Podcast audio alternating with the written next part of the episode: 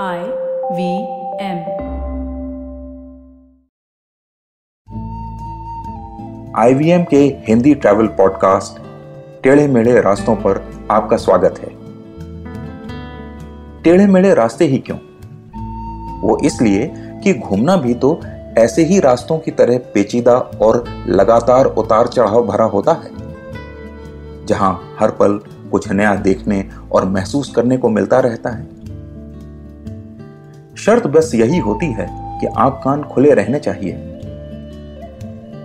मैं हूँ केशव चतुर्वेदी और मैं आपको ले चलूँगा इस ज़बरदस्त यात्रा पर। और सुनाऊँगा ऐसी मज़ेदार कहानियाँ, शहरों, किलों, महलों, सड़कों और सबसे अहम इंसानों की, जो पिछले 20 साल से ऐसे ही रास्तों पर भटकते हुए मैंने सिर्फ़ आपके लिए इकट्ठा की हैं।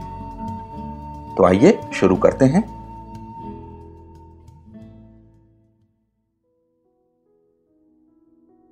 वैसे तो राजस्थान के ज़्यादातर शहर अपनी अनोखी सुंदरता के लिए प्रसिद्ध हैं, लेकिन जैसलमेर पहुंचकर लगता है जैसे समय ठहर गया है।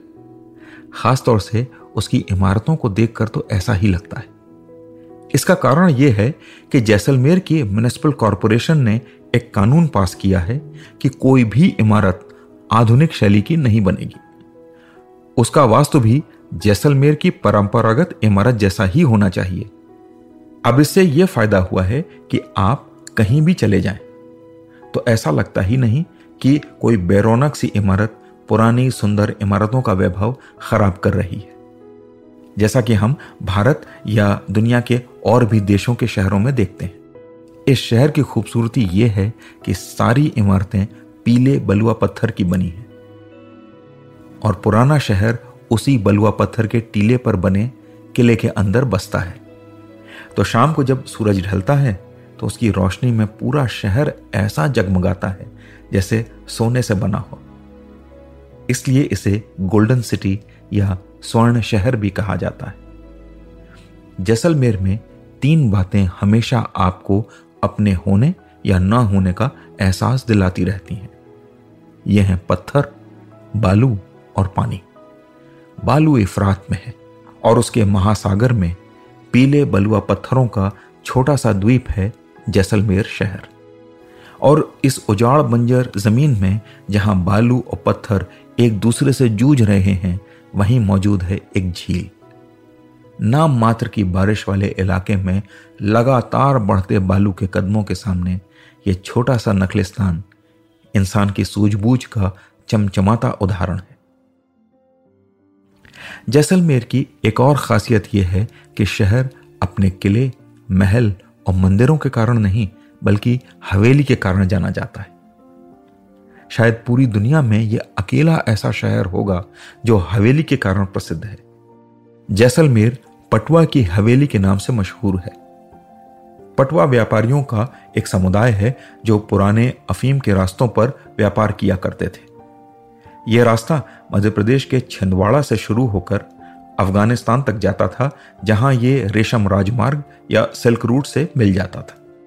हवेली बाहर से देखी जा सकती है।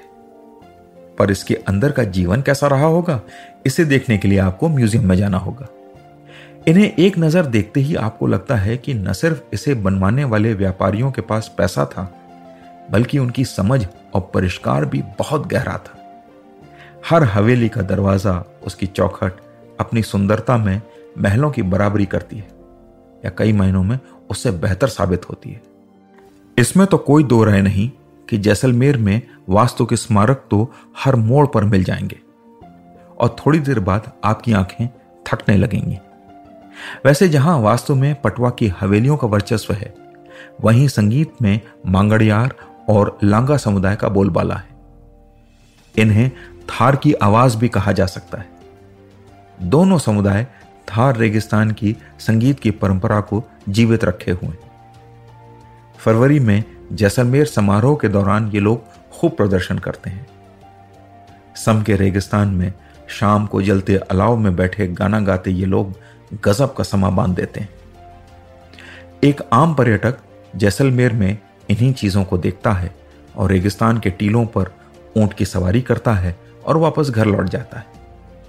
लेकिन जैसलमेर में एक और नायाब चीज़ है, गढ़सीसर झील। रावल जैसल ने इसे बनवाया था और यह झील एक हज़ार साल से इस मरुभूमि में शहर की पानी की जरूरतों को पूरा कर रही है। अब सवाल उठ सकता है कि ऐसा क्या खास है इस झील में? ऐसी तो राजस्थान में कई झीलें हैं। तो खास ये है दोस्तों कि जैसलमेर धुर रेगिस्तान में है और यहाँ साल में अगर अच्छी बारिश हुई तो आठ इंच से ज़्यादा नहीं होती। जो लोग मुंबई में रहते हैं, उन्हें अगर बताना हो तो मुंबई में सालाना पचानवे इंच बारिश होती है। यानी जैसलमेर को मुंबई के मुकाबले 12 गुना कम बारिश नसीब होती है। फिर भी रावल जैसल के इंजीनियरों ने ऐसी झील बनाई है कि पानी कम गिरे या ज़्यादा, एक दो साल बारिश न हो तो भी झील कभी नहीं सूखती। और ये टेक्नोलॉजी उनके पास एक हज़ार साल पहले थी। बात कितनी बड़ी है, ये इससे समझा जा सकता है कि आज इंजीनियर पूरे देश में बाँध बनाते रहते हैं कि बारिश में पानी रोकेंगे। फिर भी ज़्यादातर समय बाँध और उनके पीछे की झील सूखी रहती है। गढ़सीसर को देखने का सबसे अच्छा समय शाम का है। ऐसे में ढलते सूरज में पूरी झील का पानी पिघले सोने जैसा लगने लगता है। वैसे इस झील पर आजकल काफ़ी खतरा मंडरा रहा है। बढ़ती आबादी और शहर के कारण नई कॉलोनियाँ बन रही हैं और उनके कारण झील सिकुड़ रही है। जल्द ही शहर को विकास और विस्तार या संरक्षण के बीच चुनाव करना होगा। तो आज टेढ़े मेढ़े रास्तों का सफ़र इसी मील के पत्थर पर खत्म होता है। अगली कड़ी में फिर किस्सों के एक नए मोड़ पर मिलेंगे और वहाँ से नए मील के पत्थर तक साथ चलेंगे।